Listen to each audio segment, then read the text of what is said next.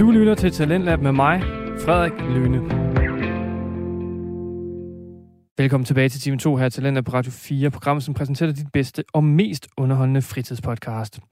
Vi hørte det sidste time samtale-podcasten Fucking Kronisk med vært Mette Aas Jacobsen, som i aftens afsnit som er optaget på Aarhus Festuge, har veninderne Karoline og Cecilia med som gæster til at tale om deres vennegruppe, der består af kronikere.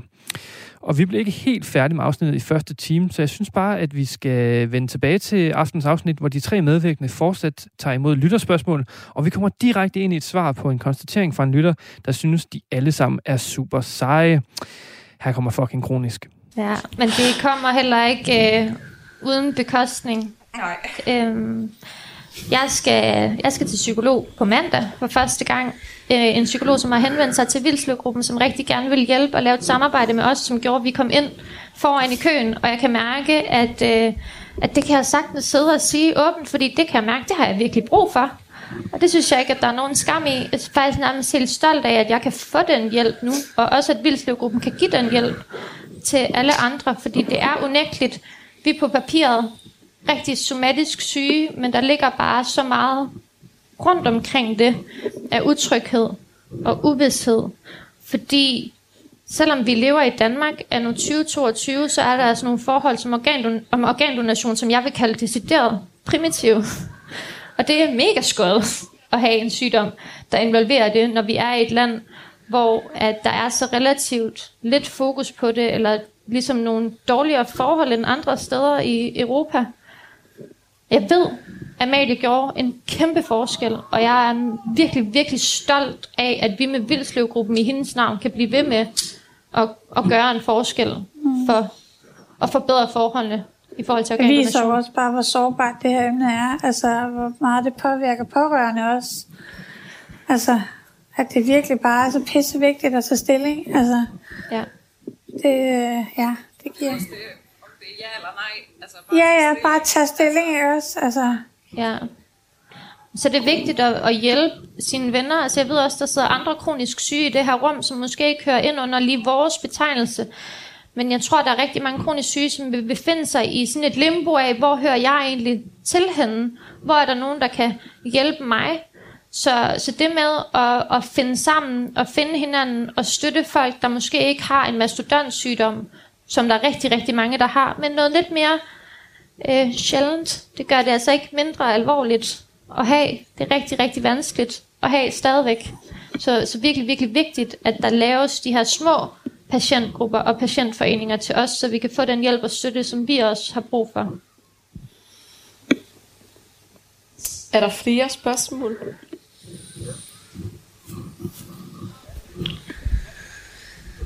Hej, øh, jeg hedder Andrea. Jeg tænker på, når man ser på jer, så kan man jo ikke se, at I er syge, øh, sådan størstedelen af tiden i hvert fald. Øhm, oplever I nogensinde, at der er sådan en mangel på sådan hensyn fra omverdenen, fordi at jeres sygdom ligesom ikke er synlig?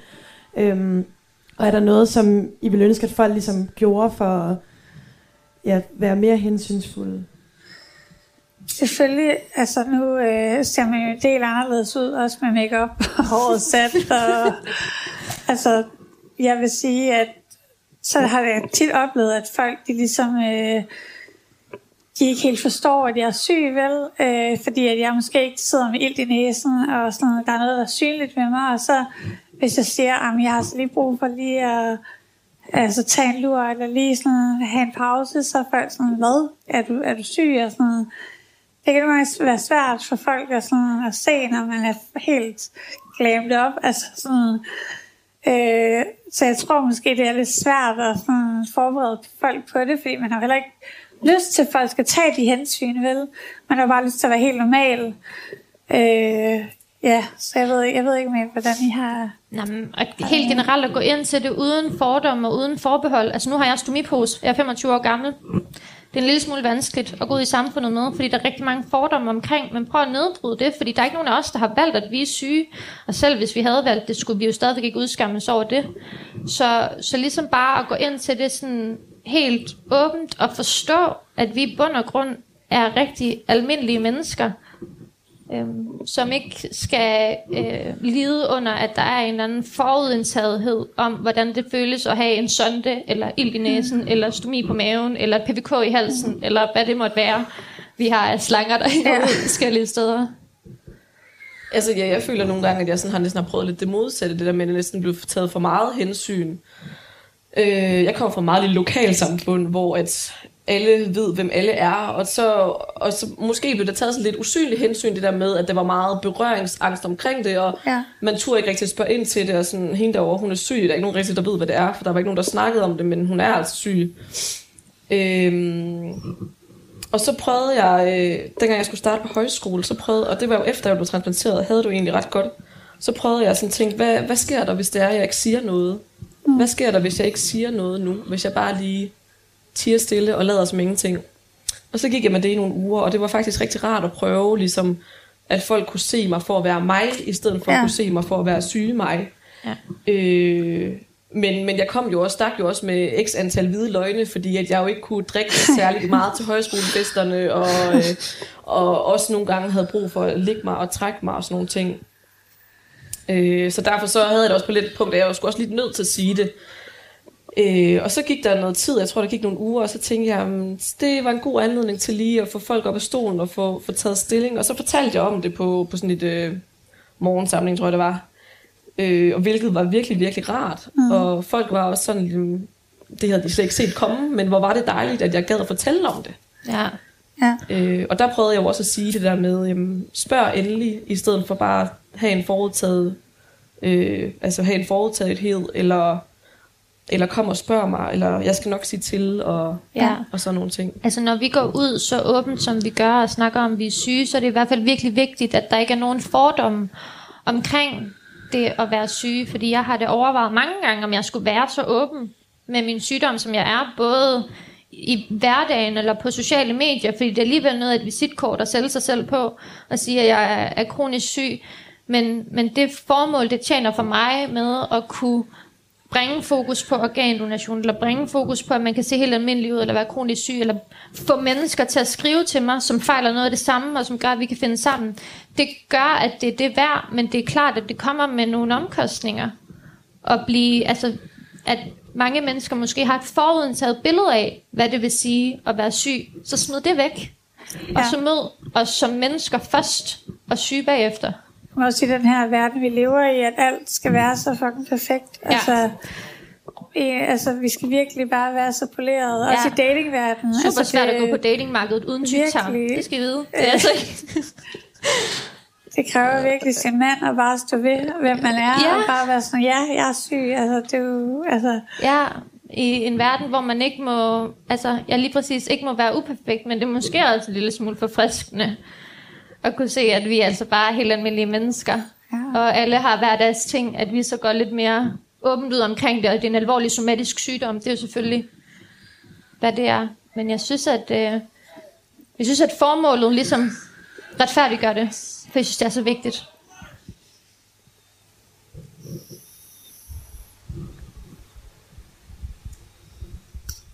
Hej, jeg hedder Liselotte.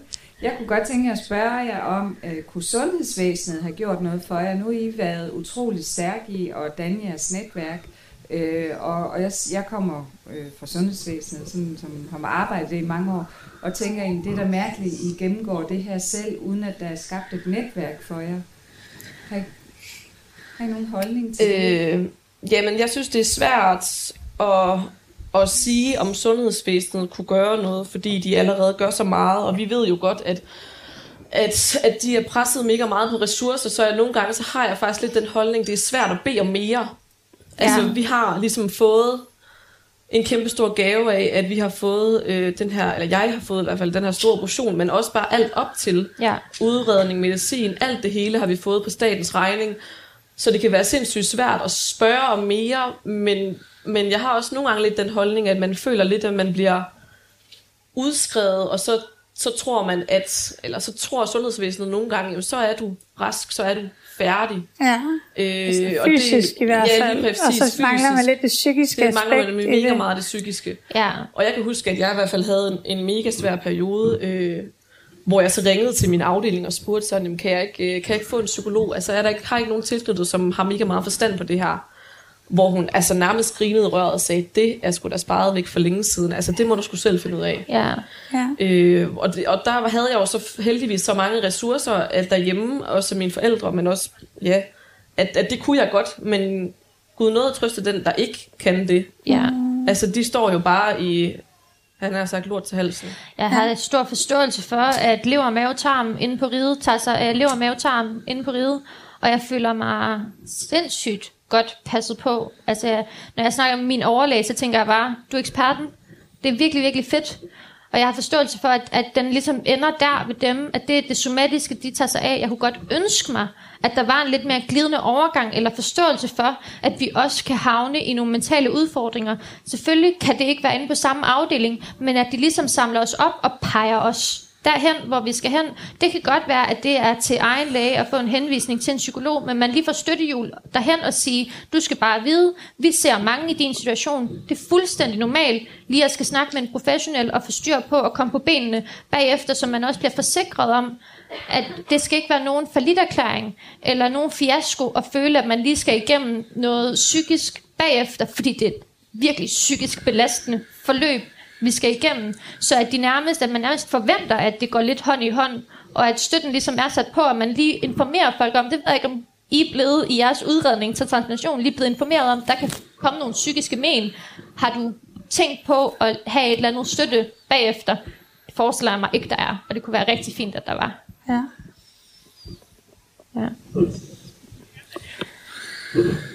Jeg tror også, at det er et godt tidspunkt lige at runde af, fordi øh, nu har vi siddet her og snakket her længe. Ja.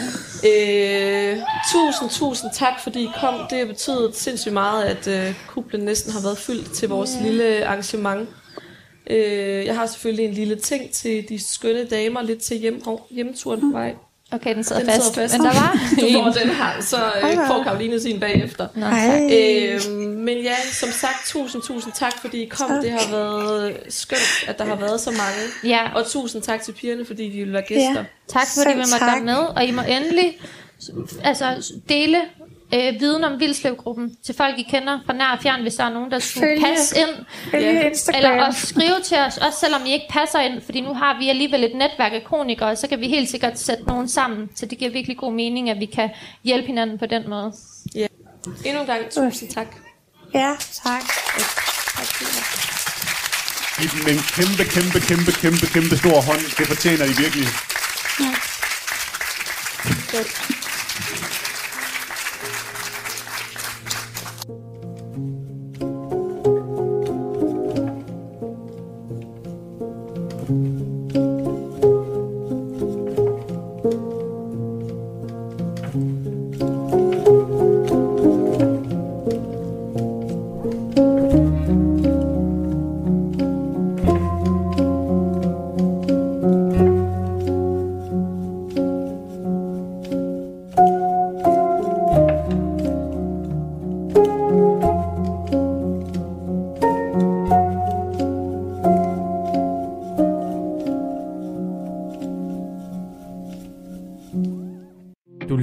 Radio 4.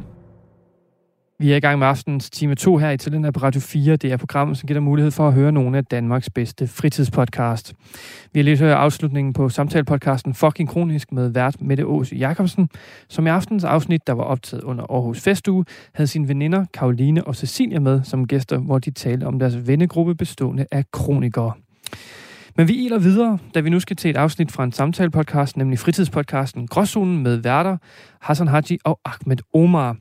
Gråzonen er en samtalepodcast, hvor de to værter taler om emner, som kan befinde sig i den såkaldte og nogle gange tabubelagte gråzone.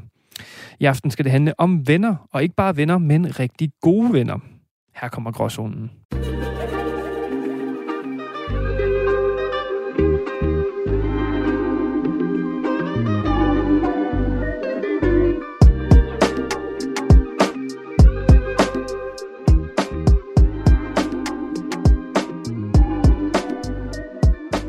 Velkommen tilbage til Gråzonen. Mit navn det er Hassan. Over for mig der sidder Ahmed.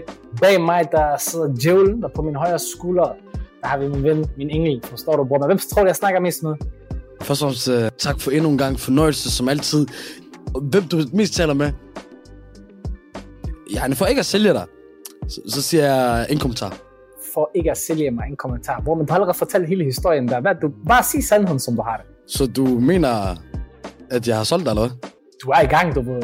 Altså, jeg kan lige så godt også bare sige, jamen, altså, vi ved godt, hvad du snakker om alle de ting, du har lavet, og så videre, hvor man.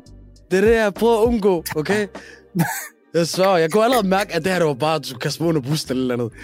Overhovedet ikke, hvor man. Det er bare lige sådan en ærlig refleksion over det. Ja, det, det er fint, men ved du hvad? Jeg vil blive overrasket, hvis du snakker med nogen mere end mig. Det er rigtigt nok. Men hvordan går det ellers?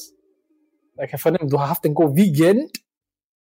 Mandag aften. Vi har nævnt det nogle gange her i... Søndag eftermiddag også. Det skal vi heller ikke glemme. Åh, det er også rigtigt. Mm-hmm. Det der er jo, jeg holder jo med Manchester United og AGF. Og på det sidste, så AGF, de er varme. De ligger nummer to i, i Superligaen, de vinder kamp og så videre. Nogle de snakker om Champions League, ikke mig. Men, øh,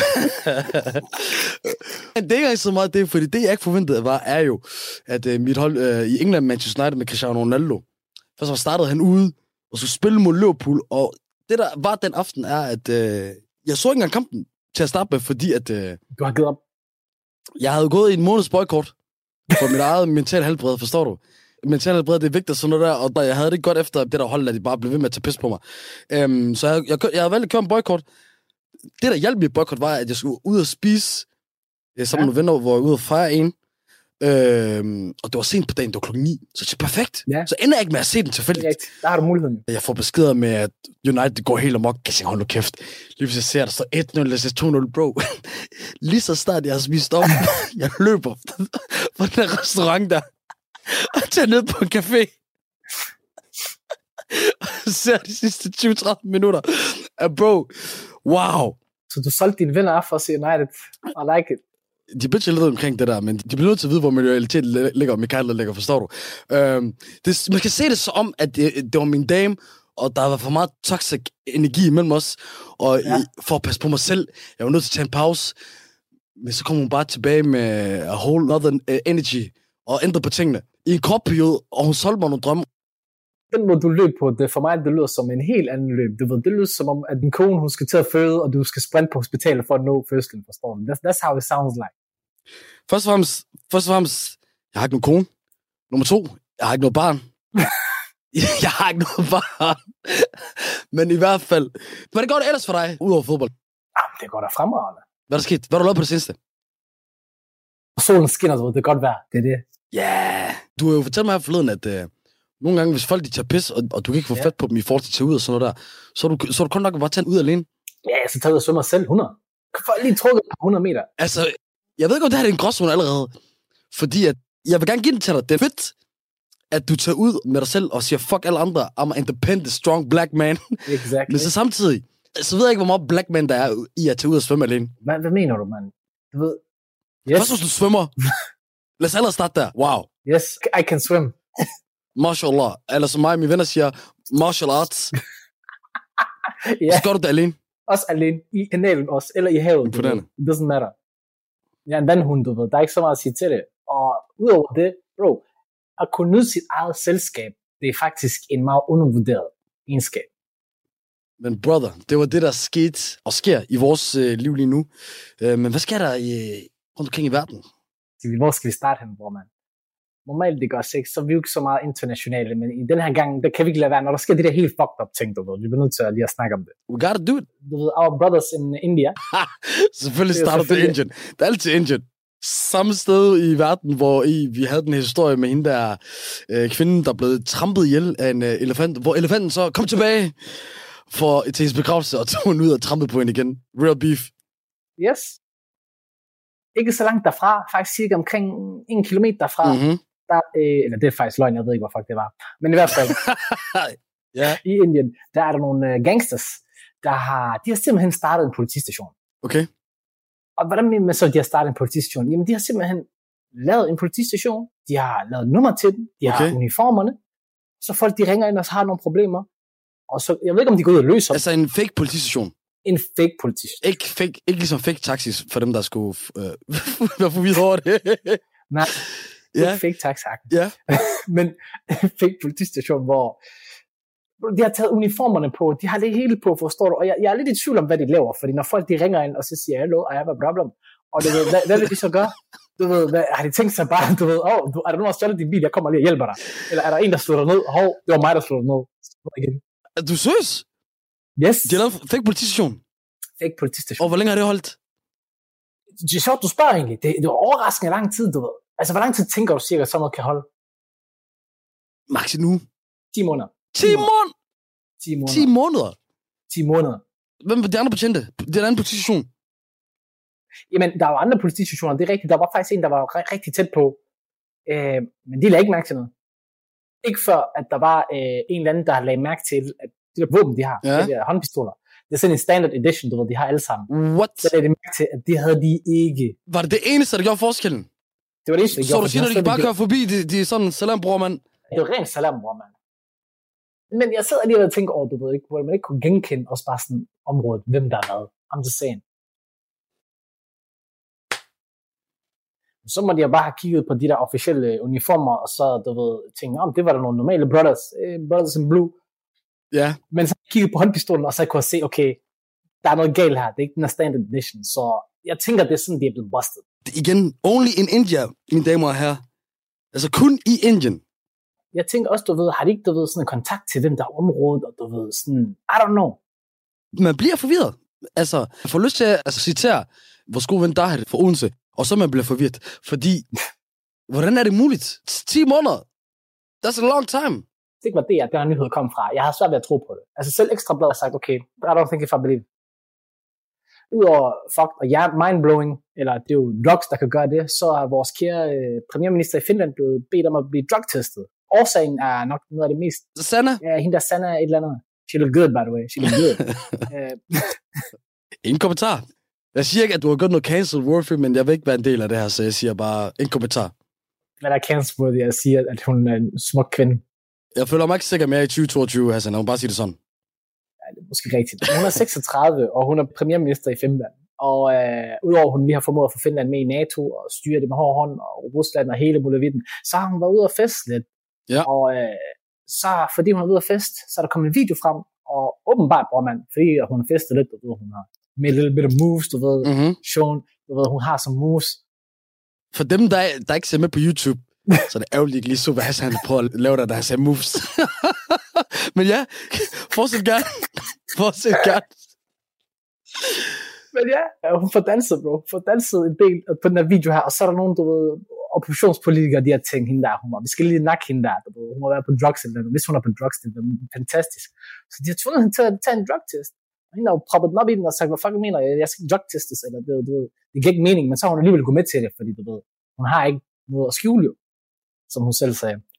Og så kom den frem og var negativ, bror man. For bare fordi du begynder at danse lidt på dansegulvet, watch out, niggas gonna demand a fucking drug test. Hvad siger vi til det? Se, det er den typiske ting der, fordi hvis man kigger på folkemødet, for eksempel her i Danmark og sådan noget der, så har man gennem årene altid kunne se, for eksempel gamle, oftest hvide mænd, opføre sig meget sjovt og så videre. Øh, det kunne også være spændende, hvis man tog en narkotest på dem efter den der tur der. Du ved, jeg, har, mm. jeg kender folk, der har været derhen og så videre. og Du ved, der er blevet nævnt nogle store navne, der har lavet nogle sjove ting og, og, og duftet til nogle sjove ting også. Um, Altså, Lars Lykke plejer at være kendt i bygget. Lad os ikke selv Lars. Lars han er brormand. Lars han er brormand. Men øhm, du ved, kvinder, der skal åbenbart opføre sig på andre måder og sådan noget, og så lige snart de bare laver det mindste. Jeg hører en dag den der ting, historie, så er der ikke engang blevet drukket alkohol. Men det er åbenbart ikke nok. Fordi så tænkte de med det samme, nå, der er ikke blevet drukket alkohol, så, er der, så må der være stoffer. Så må, så må de have sniffet så mange baner, at øh, bowlinghallen ikke engang kan Det er ikke for at løfle for kvinder, eller, eller gøre noget ekstra for dem, men det er bare typisk, synes jeg, at du ved, gamle mænd, der bare skal fucking diktere, hvordan fanden man skal gøre ting og sager. I don't like this. Det er rent beskidte moves, det der. Ja, det der, det er ikke noget, øh, vi går ind for herinde på Gråzonen Enterprises. Det kan jeg høre, det er det i hvert fald ikke. Det er det slet ikke. Det er det i hvert fald ikke. Men bror man, jeg er glad for, at øh, vi har haft en fantastisk weekend, begge to. Det er gået godt. Yes. Alt har været fantastisk. Hey! Good energy, I like that. Altså, when it goes good, you know, it goes good, you have to do good. Men ellers, vi har snakket om det her på det sidste, det der med, øh, med vores venskaber. og så tænkte vi, du ved, det er altid god en at lige at smide ind, fordi der er altid noget rigtig vigtigt, der kan tage ud derfra. Og jeg tror faktisk, noget, der faldt ind i mig, det var nemlig det, vi snakker om, det der med at sortere venner fra. Lige præcis, bror man. Derfor er dagens emne gode venner, ens rigtige venner, og i, i virkeligheden folk, der er gode for en. Fordi det er noget, vi, vi to, vi går meget op i, you know. Habski har ikke engang kaldt det i mange af sange, circle line, ens cirkel, og hvor, hvor vigtigt det er. Fordi det er jo noget, der ændrer sig. For, for eksempel, jeg var en, der var, da jeg var ung, så var det sådan, og det ved du også godt selv, øhm, at have mange venner var lige for mig, at have en sund vennekreds. Og det var, det var den måde, man har venner på. Ja. Jo flere, jo bedre. Så er jeg så vokset op, og så har jeg jo før tiden godt vidst, kendt til den her ting, der er sket, men jeg tror bare, det var fordi, man blev kedelig som voksen. Men i virkeligheden, så har det noget at gøre med, at man forstår vigtigheden. Ikke at nødvendigvis have for mange. Ja. Du ved. Få er bedre igen for, til at referere til en anden sang af en god rapper. Steps øh, 500. Ja. Men jeg bror, det er det, vi skal snakke om i dag. Det er det. Hvor mange venner har du så, føler du? Har du dem for mange? Eller ligger du det rigtige sted? Rigtig godt spørgsmål, bro. Jeg vil starte med at svare på det spørgsmål ved at sige, at uh, grunden til, at vi også har taget det her med, jo, det er jo fordi, det er jo en gråzone. Snak i hvert fald, og snakke om det der med at skulle sortere venner fra, og hvilke kriterier man gør det ud fra, og hvad, hvad der man Ja, ja, synes, fordi- der er gode venner for en, og så videre, og hvordan man vælger dem ud. Helt klart, for jeg føler helt klart, at de to poler er dem, der har været der længst, og nye. Hvor i gråzonen i det her i virkeligheden for os er jo rigtig og gode. Ja. For det kan jo både være nogen, der har været der fra start af, dag etter. Det kan sagtens være, ja. Eller det kan være nogen, der er helt nye jo. Præcis. Men som i virkeligheden faktisk er bedre kvalitet. Mm. For eksempel der og mig, vi har været venner nu i 11 år. Altså, vi er hinandens dag etter. Vi har jo ikke rigtig så mange andre, vi har kendt og stadig er venner med. Det er et godt spørgsmål. Hvad er mange i den her situation? 2? 90? Jeg synes, det, det er jo op til en selv. Jeg synes ikke, man skal gå op i tal, jo. Nå, nej, men hvis man stadig er venner med folk, man er vokset op med, Mm. 20 år efter, og man har 10 af dem, det er ret mange. Det er ret imponerende også. At man har som vennegruppe kunne holde ud så lang tid. Jeg føler, hvad du mener. Man kan heller ikke lide det der med, at nogen siger, du skal maks have fem. Forstår du? Man lægger et specifikt tal. Det, det er modsat egentlig kigget på. Det skulle egentlig mere en anerkendelse. For mig heller er kvaliteten. Hvis de er gode nok, så er det nok. Men køber du ikke præmisser omkring, hvis du har en dater, altså en rigtig, hvis det også, ikke bare det der, hvor man bare siger, åh, vi dater os, men det er altså en rigtig dater, du ved, en du vokser op med. Jamen, hvad er en rigtig dater? Jamen, det er en, du har været venner med hele livet jo, stort set. Ja. Og så mere end den største del af dit liv. Det er jo en anerkendelse, og det, er også, det betyder også, okay, siden man har været venner i så lang tid, det betyder også, at personen er god for en. Ikke nødvendigvis, fordi, Nej, ikke nødvendigvis, forhåbentlig, præcis. Det jeg siger forhåbentlig, ikke nødvendigvis. Fordi baggrund ved de mennesker er ofte, at det er nogen, man har fået, enten fordi man har vokset op i samme blok, for eksempel som os, eller man er gået i skole sammen, som det typiske, eller, eller man er gået i gymnasieklasse, eller spillet fodbold sammen. Altså ofte venner, som man ikke 100% har valgt, men for, på grund af, øh, jeg, har, jeg glemte det danske ord, convenience, øh, Bekvemt. Ja, at, at det er nemmere at, at blive venner med dem. Hvorimod, når man bliver ældre og voksen, i hvert fald personligt for mig, så vælger man det mere aktivt, specielt hvis man for eksempel flytter by, som vi begge to har prøvet, hvor man selv sådan skal skabe sine relationer.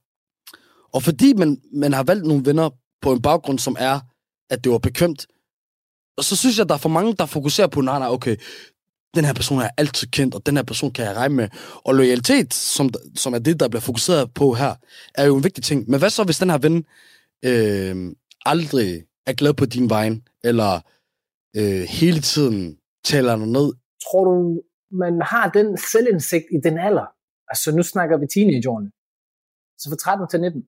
Hvis man har fem venner i alt, så ved jeg ikke, hvor meget man fjerner venner fra, du ved. Men lad os sige, du har mange venner, eller du er en populær person. Det, det hele min pointe med det, det var jo nemlig, det har været nærmest en popularitetskonkurrence.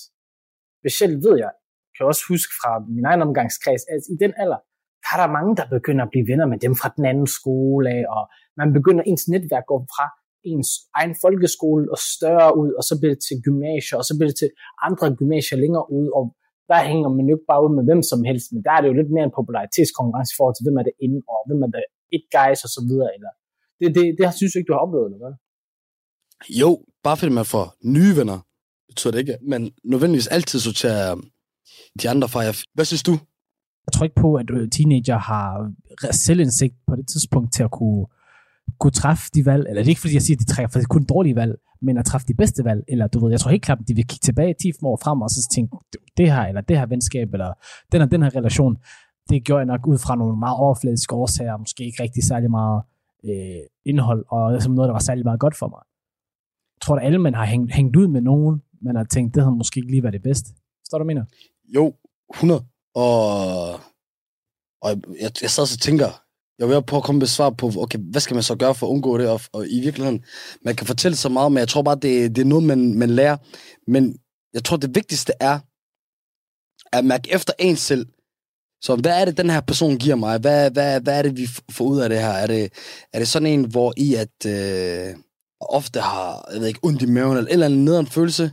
Jamen, så er det øh, for eksempel et godt tegn på, at det er tokt venskab og, og forhold, uh, and, and fuck that shit. Ja. Øh, men jeg vil så til gengæld sige, du ved, altså, hvis, hvis man heller ikke begår de fejl, når man er teenager, hvornår lærer man det så?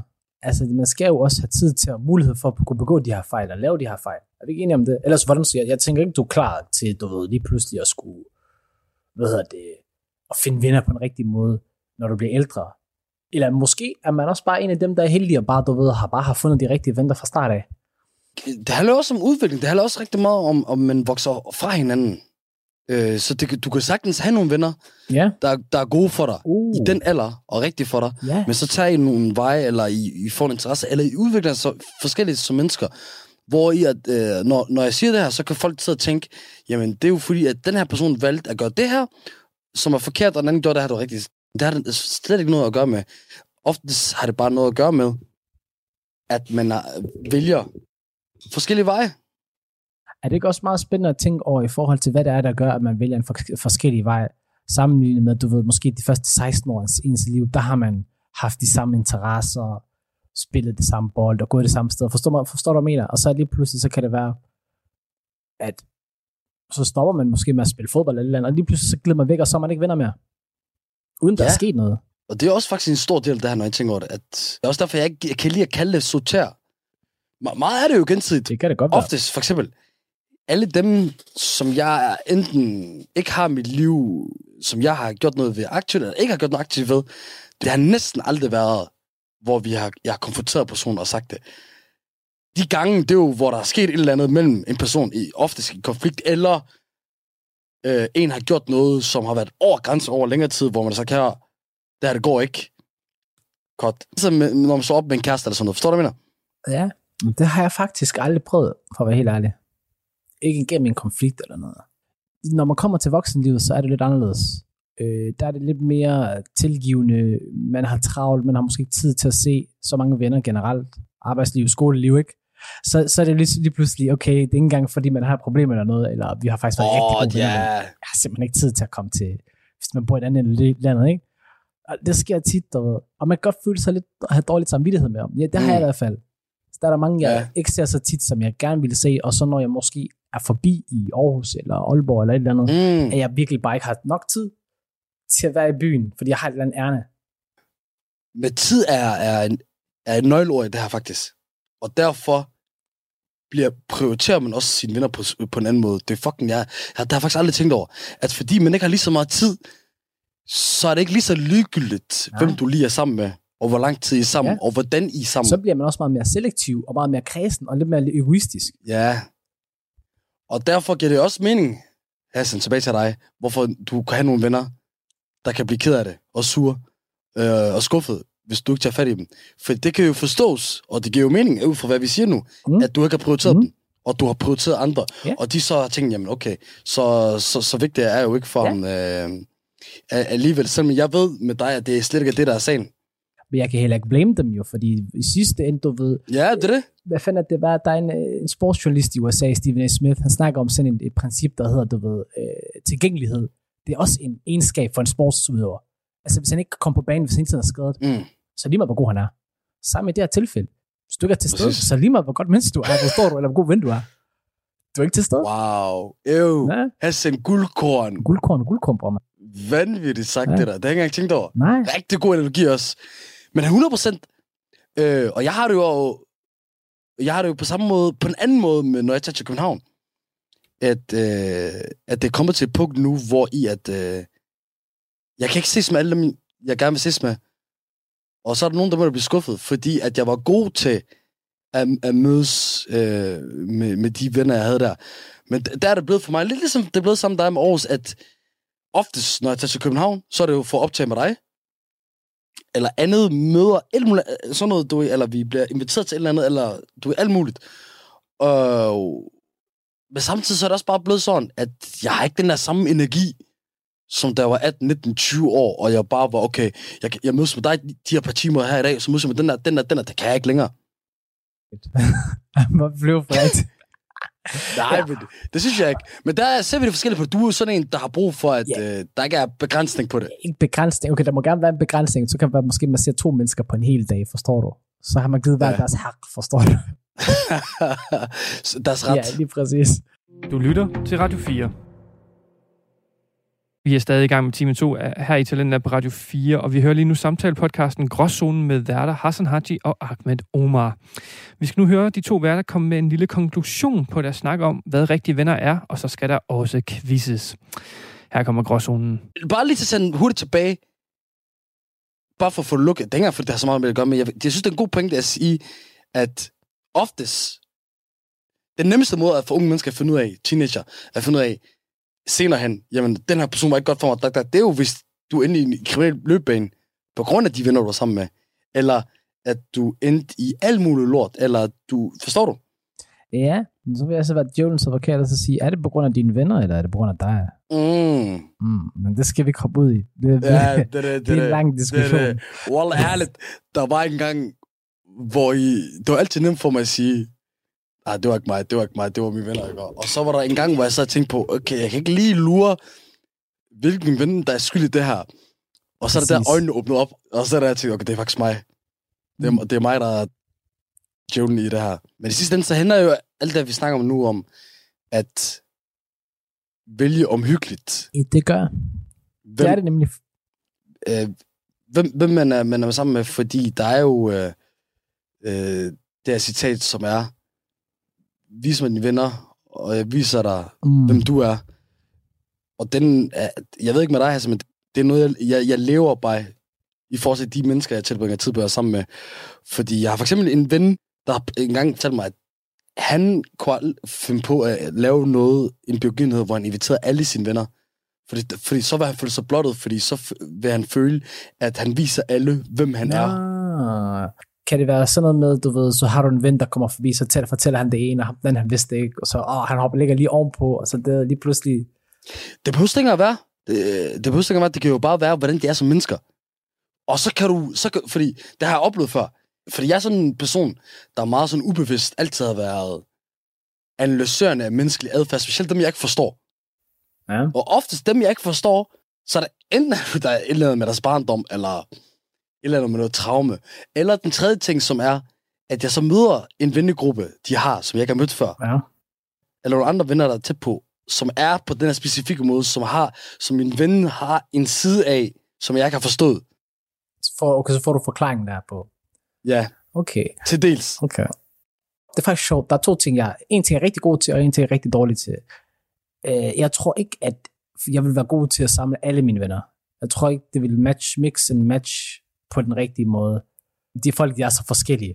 Til gengæld, jeg ved ikke, hvorfor jeg får formår at gøre det. Hver gang jeg samler mine shababs, du ved, fra forskellige vennegrupper, jeg ender altid med at tage de der mennesker med, der elsker at disse mig, og så sidder I alle sammen og nyder at disse mig sådan en ordentlig runde, du ved. Kan du huske sidste gang dig, Adam og de andre drakkerne, du ved, det var bare rent. Jeg sad og tænkte, hvorfor har jeg samlet de her mennesker? Jeg fortrød det med det samme. Wallah, jeg fortrød det med det samme. Jeg tænkte, hvorfor står jeg ham her med? Og kan shaitan kan han der ved. Og dig, hvem har ringet dig op med hold din kæft, mand? Det er min fødselsdag, hold jeres kæft. Det er min fødselsdag. Kan du huske det? Altså, om jeg kan huske det, du skal forstå først og fremmest, det er to mennesker, der ikke kender hinanden, og det eneste, hvis det eneste, de har til fælles, er den tredje ven, Ja. så, så sker det der altid. Men jeg vil så også sige, i din situation, Jeg havde hentet All-Star-teamet. du hentede, ved du hvad, du hentede de mennesker, du havde tilbragt mest tid med, tror jeg, i den periode der. Er vi enige? Altså, jeg havde i hvert fald samlet tre fra forskellige kapitler af mit liv. Som du selv siger, tre shabab, som ikke er flow for at holde sig tilbage med at flygte. Overhovedet ikke, overhovedet ikke. Men, du, men, men bror man, du lavede den selv op, for jeg ved ikke, om du kan huske, at du selv sagde, det her, det kommer til at blive fucking griner. Du sagde fucking griner til at starte med, og så tror jeg bare i virkeligheden, der er du undervurderet, hvor meget vi vil Ja, øh, det flygte. havde jeg 100 procent, og så er det der, hvor du ved. Men ja, det er jo det jo. Så burde det ikke fortælle om mig egentlig, at jeg egentlig elsker des folk fra hjertet af?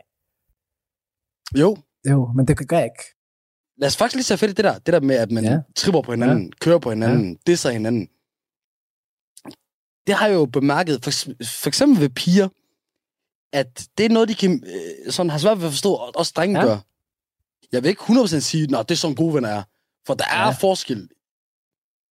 Der er nogen, der kan køre det på niveau, hvor jeg synes, det er for meget, men hvor de synes, det er okay, og at, Ja. hvor det ikke er toxic. Du ved. I sidste ende, så handler det om at, om at være enige og gensidigt bla bla bla. Og så er der nogen, som os, som kører det på igen, faktisk, når jeg tænker over det, nu skal jeg ikke øh, få det til at lyde som vi normalt. Ja. For andre er igen, måske det er for meget. Men lad os nu sige også, at vi kender hinanden internt. Nogle gange så kommer det også bare, hvis man tilbringer rigtig meget tid med en, og bla bla. Og men måske også bruger meget af tiden på at klappe hinanden skulderen. Du ved. Der er jo, folk ser jo ikke os, eller mange, der lytter med, ved jo ikke, eller ser, hvad vi laver mm. bag det her. Hvor, hvor meget vi kan rose hinanden, eller hvor meget vi kan give den op for hinanden og sådan noget. Og så er det måske ikke det, vi bruger tiden på, når vi sidder sammen. Men i virkeligheden, så ved vi jo godt, okay, det er ikke, det er ikke for meget. Og lige snart det bliver for meget, så snakker vi om det. Men det er også sjovt, fordi hvor folk de har forskellige grænser, bro. Og jeg synes, der for at være helt ærlig, jeg, ikke- jeg er ikke så meget på Team Des-fan, forstår du? Det, det er jeg. Jo, måske lige en enkelt eller to her og der, du ved. Men, men hvis man fortsætter sådan længere end fem minutter, det går altid galt, føler jeg. Der er altid en eller anden, der bliver irriteret. Ja, der er jo, og det er jo, der er jo en grænse, forstår du? Så der var to, der var dem, hvor vi synes, det var for meget, hvor de okay med den, så er der os, hvor, hvor andre måske synes, det er for meget, vi synes, det er okay. Og så er der dem, der bare er universelt, det er ja, for meget. Jeg tror faktisk, jeg er lidt imellem den sidste gruppe og den næst sidste gruppe. Hvis man sidder derude og så tænker, ej, jeg, okay, jo, jeg har sådan en ven eller ven, der har sådan en, jeg skal komme ham der af, eller hende af med det samme. Først og fremmest mærk på dig selv. Er den her person gået så meget over dine grænser, og du føler, at det er umuligt, at den her person fatter det? Gør det. Men jeg vil altid sige, inden, tag samtalen. Du ved, helst, hvor det bare dig og vedkommende, eller, eller, eller hvis det er flere, jamen, så Altså, jeg vil også anbefale jer, hvis du kan tage samtalen, så er der ikke rigtig så meget at snakke om jer. Så bliver man bare nødt til at sige salam dem. Ja. Hvis man ikke kan tage samtalen, vi ses. Men først tag samtalen, for det tror mig, du bliver overrasket af, at ofte så kan det godt være, at den person ikke engang er klar over, Ja, ja, at det ja. var over i din grænse, og så videre. Og så det, og så det, og det fede ved det, der er, jamen så har man så også sagt det, og så, hvis de, så, kan man, så kan personen enten respektere det, eller ikke respektere det.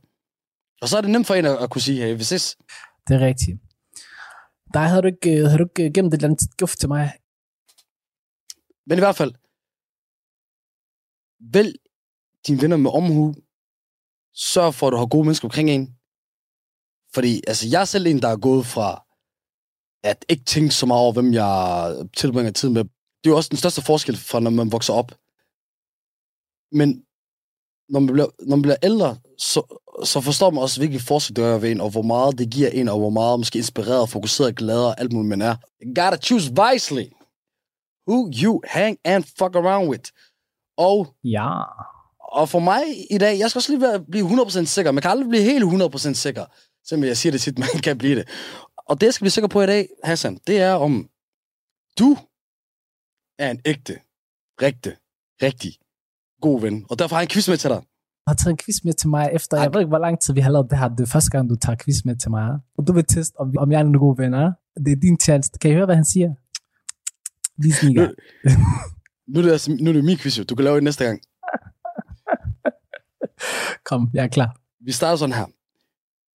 Der kan være forskellige svarmuligheder og, måder, man kan svare på. Men det vil være tydeligere spørgsmålet. Hvis du kommer ind i klubben, men din ven ikke gør, altså kommer ind i klubben, vælger du så at blive, eller går du så ud og er sammen med din ven der? Selvfølgelig går jeg ud til min ven, mand, og så spytter jeg på klubben på vej ud af døren. Okay? Altså medmindre min ven har, har, lavet, har fået karantæne, fordi han har lavet vold derinde, eller han glemt sit ID.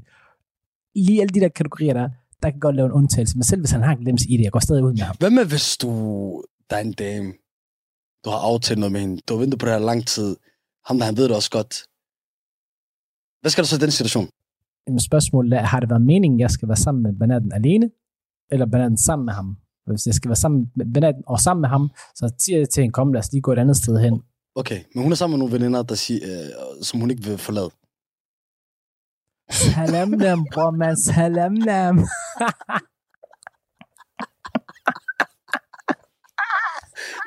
Ej, jeg joker, det er det, jeg har lyst til. Det er det, jeg har lyst til at sige til dig. Ja, bror, hvis han har glemt sit. Nå, det er til ham. Jeg så det med en pin. Nå, nej, nej, til ham. Til ham. Hvis, hvis han har glemt sit ID, hvad mener han? Salam nam. Forstår du? Men hvis han ikke har glemt ID eller noget som helst, Ja. og det er bare, fordi han ikke kan komme ind, khalas, salam. Hvis de ikke har medfølelse for det der, hvad, så skal vi slet ikke snakke sammen. Ja. Okay, du med den der klassiske ikke aften, bror. Han har fået den der. Han er blevet afvist ja, ja, ja, af nogle lige dårlige grunde af dørvagterne. Lige præcis, lige præcis. Så selvfølgelig altid, altid støtte. Okay, lad os sige, du står i den her situation. Du bliver afvist, fordi at, øh, de, de har bare sagt til dig ikke aften. Den klassiske. Ja. Og din øh, ven, han, han ind i klubben, han tager ikke med ud. Han, han kommer ikke ud til dig. Hvad, hvad, hvad, hvad, hvad tænker du så om den situation? Jamen, det er sjovt nok. Nu har jeg prøvet det et par gange før. Shit. Ja, det har jeg faktisk prøvet. Jeg forventer selvfølgelig, at de kommer ud. Det er jo en klar forventning. Og hvis de så gør, Hmm, så er det i hvert fald, så, så, så er far skuffet. Så er far rigtig skuffet. Nu kan jeg jo se dig sådan sidde og, og gruble og, og, og, og frem og tilbage og sådan noget der. Kan det måske ikke have noget at gøre med, at i virkeligheden, så har du egentlig stået i en situation med nogle venner, som egentlig ikke var særlig ægte? Jo, jo, jo. jo. Det er 100 procent. Altså, der er ikke nogen af dem, jeg har Ja. til det venskaber med i dag, der har lavet sådan noget på mig. Interessant. Er Interessant, venner. ikke. Så det tror jeg faktisk, vi direkte kan sende ud her til Gråzonen. Hvis du har øh, en ven, hvor i at du, at du bare er blevet afvist af nogle grunde, som du kan gøre noget ved. For eksempel det der med, at du ikke har en karantæne, eller du har ikke glemt dit ID, eller et eller andet. Lad mig give dig et eksempel. Lad mig give dig et eksempel på, hvad der er sket på et tidspunkt. Okay? Der var et sted, jeg gider ikke nævne navnet. Jeg har en kammerat, øh, der holder fødselsdag derinde. Jeg kan komme ind. Han arbejder derinde som DJ. Han sagde op på stedet. Mener du det? Direkte. Wallah, mit direkte. Han sagde op på stedet. Så kommer han ud til mig. Så daffede vi. Vanvittigt. Vanvittigt. Ja. Så, så som sagt, direkte fra Gråzonen. Har en ven, der forlader dig en situation, hvor du er blevet fucket af dørmanden. Not really your friend. Mm. Not really your friend. Til næste. Du er sammen med nogen, som er dine venner, der bagtæller en af dine gode venner, som ikke er til stede. Hvad gør du? enten så forsvarer jeg ham. Hvis det bare, men hvis det er bare sådan noget, du ved, sådan noget med, at han har en grim næse, og åh oh, man, fuck, han, han har de grimmeste sko. Bare sige til folk, åh, din kæft, der har du har også grimme sko. Hvad skal du rende rundt og snakke for? Altså, jeg vil lukke det ned. Men hvis det er sådan nogle ting, karaktertræk, ja. dybere ting, sådan, ja. hvor de og måske også har, det ved jeg ikke, nogle pointer, så vil jeg nok forsvare ham, og så sige, at du ved, lad være med, lad være med at bagtale manden, når han ikke selv kan forsvare sig. Hvis du rent faktisk har de her ting, du gerne vil snakke sige, så sig det til hans ansigt, i stedet for at sige det bag hans ryg. Jamen, Ja, jeg, det håber jeg i hvert fald, jeg vil gøre. Ja. Det ja, kunne også godt bare være, at jeg gik uh, kujonvejen, og så ikke sagde noget. det er det. Det tror jeg nemlig, der er mange, der gør. Det tror jeg, mange, der gør.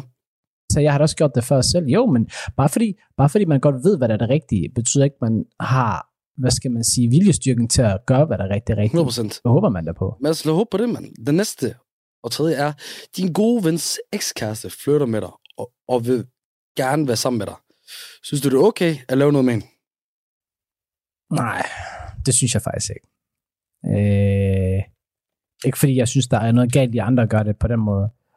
For mig er det bare, du ved, det, ej, forstår du, det, det, det har jeg bare ikke lyst til. Det, det lyder ikke særlig godt i mit, øh, mit hoved.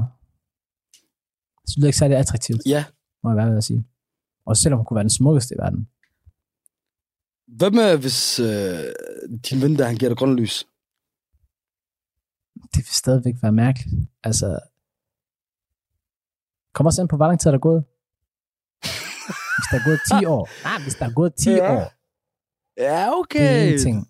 Sammenlignet med, hvis der er gået et år. Og spørgsmålet er også, hvor lang tid har de været sammen? Har det bare været en lille hurtig fling? Eller har de rent faktisk haft noget reelt og dybt? Ja. Nej, når jeg siger det der, så er det ekskæreste, så, så, så er det også dybt. Men øh, jeg kan godt mærke, når jeg tænker over det, faktisk, du ved, det, det er ligegyldigt, hvor mange år der er gået. Fordi man kan aldrig vide. Mm. Også fordi det er, det er også noget, en dreng, drenge heller ikke vil gøre. De vil nødvendigvis ikke sige, at de stadig har noget for den her person, eller alt, muligt. Ja. Men altså, der er også mange drenge, der ikke gider indrømme det, men altså, det er jo hvert kvinde, de har haft noget med, der føler de, det er ejerfornemmelse. Det er rigtigt, det er rigtigt. Ja, fuck det der. Det minder mig om shabab og drenge, der ser en dame, typisk i byen eller sådan noget, hvor de siger, hvor de siger dips. Og jeg er sådan, brother, hvorfor har du nogen idé om, at hun har sagt det samme om dig, bro? Hvem har ikke sagt det der, Best man win. Jeg kan ikke tage det seriøst. Ja, ja. Altså, for sag. Så bare, lad os sige, hun vil gerne vil snakke med mig, men fordi du har sagt det, så skal jeg gøre det. Og men hun vil ikke snakke med dig. Du vil sige med det der. Jamen, det, er der nogen, der har. Det er der nogen, der har på det på den måde. Helt sikkert. Okay, til det sidste her, som er sådan et scenarie. Og det handler om dig og mig der. Vi er på vej til et show, hvor vi skal være værter til. Det kan være flere af de der forskellige, vi har lavet. Øhm, en af os får diarré. Vedkommende skal skide øjeblikkeligt. Han kan ikke holde sig, men vi er midt inde i KBH, og han kan ikke finde et sted, hvor folk ikke kan se ham. Vedkommende, altså en af os, spørger den anden om at stå foran ham, mens han skider ned i en skraldespand, for at skule så vidt muligt. Og så man kan se din hør. Ja. Yeah. Er man ikke en rigtig ven, hvis man nægter? Ja, det, prøv at se her. Det kommer an på situationen, okay? Et, hvor langt væk skal jeg stå? Hvor langt væk må jeg stå, forstår du? Fordi der er ikke noget af det, der, der skal splaske op på mit ben, okay? I know you like Altså that, bare- forstår du? I altså- know you like that. Tænk på de der... Øh... lad mig sige sådan, jeg gider ikke beskrive det der. Bare, jeg- lad mig sige sådan, øh... anus, den er godt plantet i sted, hvor det, det rører direkte ned. Okay. Så kan jeg godt stå foran dig. Så længe der er ingen risiko for, at jeg får noget splashet på mig. Jeg skal nok have den ryg. Men hvis, ærligt, hvis jeg er i skudlinjen, bror, Okay, man, hvad ses. Jeg folk, folk, går dig. forbi, det står op til her. Hvis folk begynder at optage, Ja. Kralas, jeg kaster telefonen ud af hånden på dem. Jeg kan ikke rende rundt og filme en, der står og skider, fordi han har maven. det er præcis sådan noget, man optager. Nej, det gør man fandme under det der, det er ej, Wallah. og, så, og så en fremmed en, der gør det. Og kan, kan være mere, vi skal slås. Tænker alt for godt om Nej, mennesker. nej, nej, nej, nej, vi skal slås, vi skal Vi slås. skal slås. Wallah, vi skal slås. Wallah, nej, bror, men det er noget af det laveste. Der er en, der har det rigtig skidt, du ved. Og så, og så sidder man og hiver telefonen frem. Wallah, vi skal slås. Hvad fuck mener du? Jeg ved ikke, hvad du synes, der er sjovt. Jeg, jeg, Ej, jeg, er jeg, jeg bliver nærmest vred lige nu. Jeg, ble, jeg er helt imponeret over, hvor, hvor meget øh, positiv forventning og for, øh, ja, du har til andre mennesker, som de bare kunne finde på at gøre det der. Jeg vil gerne se jer prøve. Wallah, jeg vil gerne se jer prøve.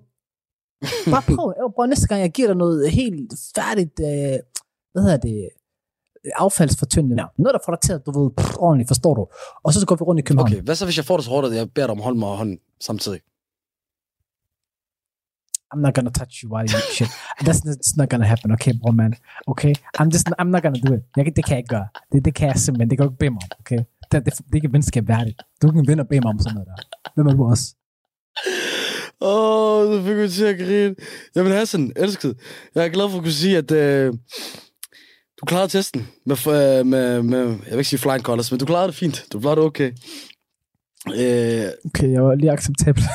Ja, altså mig tog den her test meget seriøst. Altså, du ved, de svar i dag, det kunne have meget stor afgørelse og øh, indflydelse på øh, den videre fortsættelse af den podcast, som er The Grey Zone, gråzonen.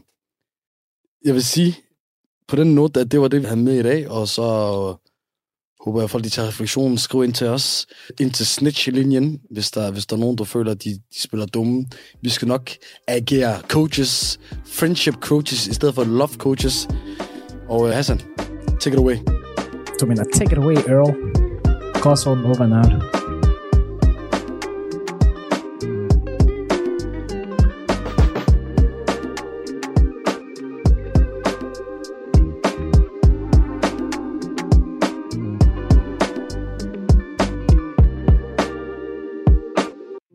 lytter til Radio 4. Du lytter til Talentet her på Radio 4, og vi er ved at være ved ende på aftens program. Vi har lige netop hørt afslutningen på samtalepodcasten Gråzonen med Hassan Haji og Ahmed Omar. Emnet Rigtige venner. Det var interessant at høre de to værters synspunkter, og det er et svært emne at tale om, vil jeg mene, da alle har deres egen opfattelse af, hvad et venskab, og ikke mindst et godt venskab indebærer. Og jeg har ikke selv en decideret definition, men jeg kan bare mærke, når nogen er mere end blot en ven, men en, altså, så en god ven. Og jeg vil klart mene, at dem, dem har jeg da et par stykker af i, øh, i mit liv. Men ud over gråzonen, så hørte vi også fra samtalepodcasten Fucking Kronisk med Mette Aas Jacobsen, som havde sine veninder Karoline og Cecilie med som gæster i aftens afsnit, hvor de talte om deres vennegruppe, som består af kronikere. Du kan finde flere afsnit fra begge fritidspodcasts ind på din foretrukne podcasttjeneste, og alle Radio 4's programmer kan du finde ind på vores hjemmeside og i vores app. Nu er det tid til nattevagten her på kanalen. Mit navn er Frederik Lyne. Tak for denne gang. Vi høres ved.